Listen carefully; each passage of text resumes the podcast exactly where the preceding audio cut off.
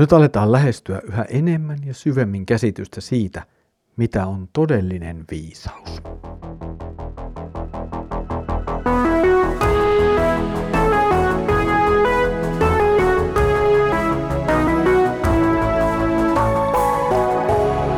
Kirjoitusten pauloissa. Tervetuloa taas mukaan Kirjoitusten pauloissa Raamattu-podcastin ääreen. Minä olen Mikko ja tänään on edessäni taas sanoja viisaudesta saarnaajan kirjassa. Edellisellä kerralla teema viisaudesta lähti käyntiin ja nyt siis tuo sama teema jatkuu. Luemme tänään saarnaajan kirjan seitsemännen luvun jakeet 11.14. Viisaus on yhtä arvokas kuin peritty omaisuus, vieläpä arvokkaampikin täällä auringon alla elävälle, sillä viisauden varjossa on kuin rahan varjossa. Viisaus vain on sikäli rahaa hyödyllisempi, että se pitää omistajansa hengissä.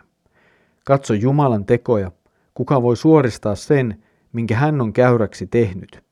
Hyvänä päivänä ilotse ja pahana päivänä muista, että Jumala on antanut ne molemmat. Ei ihminen voi moittia Jumalaa. Tässä jaksossa huomaamme jotenkin hyvin, miten Salomo puhuu saarnaan kirjassa kahdesta eri viisaudesta. Toinen viisaus on sitä, mikä on auringon alla, eli viisautta ilman Jumalaa. Sitten on viisautta, joka tulee Jumalalta ja johtaa Jumalan tahdon ja jopa Jumalan itsensä tuntemiseen.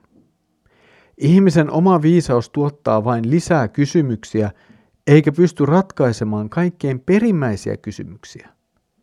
Jumalalta tullut viisaus taas puolestaan johtaa tuntemaan Jumalan ja löytämään pelastavan uskon ja Jumalan tahdon noudattamisen.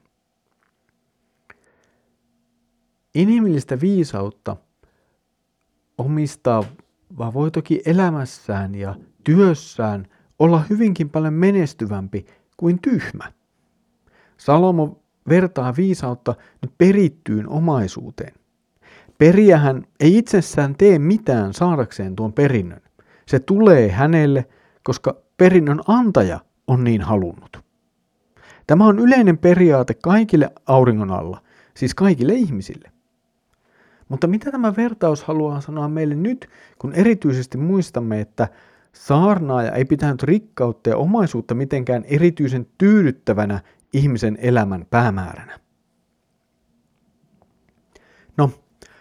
Lähtökohtaisesti viisaus on aina parempaa kuin tyhmyys, riippumatta siitä, mistä tuo viisaus tulee. Viisas voi olla joko rikas tai hän voi olla köyhä. Omaisuuden määrä ei siis määrittele ihmisen viisautta tai ihmisen tyhmyyttä. Raamattu lisäksi varoittaa meitä sekä rikkauden että köyhyyden vaaroista, kuten olemme jo aikaisemmin puhuneet. Rikas saattaa tulla itseriiktoiseksi ja unohtaa Jumalan, Köyhä taas saattaa tulla epärehelliseksi ja varkaaksi, koska hän yrittää selvitä maailmassa, mutta samalla kadottaa luottamuksensa Jumalan huolenpitoon. Rikkaus kuitenkin tarjoaa jotakin turvaa tässä maailmassa. Ja siinä mielessä se on kuin viisaus, joka tarjoaa tietä todelliseen turvaan, eli Jumalaan itseensä.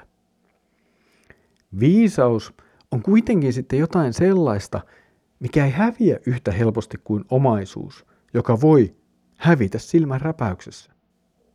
Lisäksi viisaus antaa mahdollisuuden selvitä tämän elämän ongelmista silloinkin, kun taloudellisia edellytyksiä ratkaista näitä ongelmia ei enää välttämättä ole. Jakson kaksi viimeistä jaetta sitten antavat lisää näkökulmia viisauden hyödyllisyyteen. Viisas katsoo aina Jumalan tekoja. Viisaus myös tajuaa sen, että ihminen on tässä maailmassa tietoinen ja taitoinen ja käsityksinen hyvin rajallinen. Viisaus hyväksyy perimmäisen eron ihmisen ja Jumalan välillä. Ihmisen valta ja kyvyt tässä maailmassa, ne ovat hyvin hyvin rajatut. Jumala puolestaan on Jumala ja hänellä ei ole ihmisen kaltaisia rajoituksia. Kun Jumala tekee jotakin jonkinlaiseksi, niin ihminen ei sitä pysty muuttamaan. Todellinen viisaus siis suuntautuu hyväksymään Jumalan sellaisena kuin hän on ja ihmisen sellaisena, joksi hänet on luotu. On siis olemassa luoja ja on olemassa luotu. Jakson ihan viimeinen jae puhuu tavallaan samasta kuin tuo edellä sanottu ja edellinen jae. Viisaus hyväksyy sen, minkä Jumala antaa ja sallii tapahtua tässä ajassa ja meidän elämässämme. Tämä on ehkä ihmiselle aika vaikea läksy opettavaksi. Voi olla aika vaikeaa hyväksyä oman elämänsä vaikeuksia Jumalalta tulleena ja toisaalta Jumalan viisauden mukaan tapahtuvina. Raamattu kuitenkin puhuu kaikkivaltiaasta Jumalasta, jonka tietämättä ei tapahdu yhtään mitään tässä maailmassa. Saarna ei tässä kohtaa nyt käsittele kaikkea pahan ilmentymiseen liittyviä näkökohtia. Hän keskittyy kuitenkin siihen, että pahakaan ei tapahdu Jumalalta piilossa, Jumalan tietämättä. Jumala antaa pahan tapahtua tässä maailmassa siihen asti, kunnes on aika palauttaa todellinen oikeus ja todellinen rauha. Ja tuo päivä, jolloin tämä tapahtuu, se on tuomiopäivä.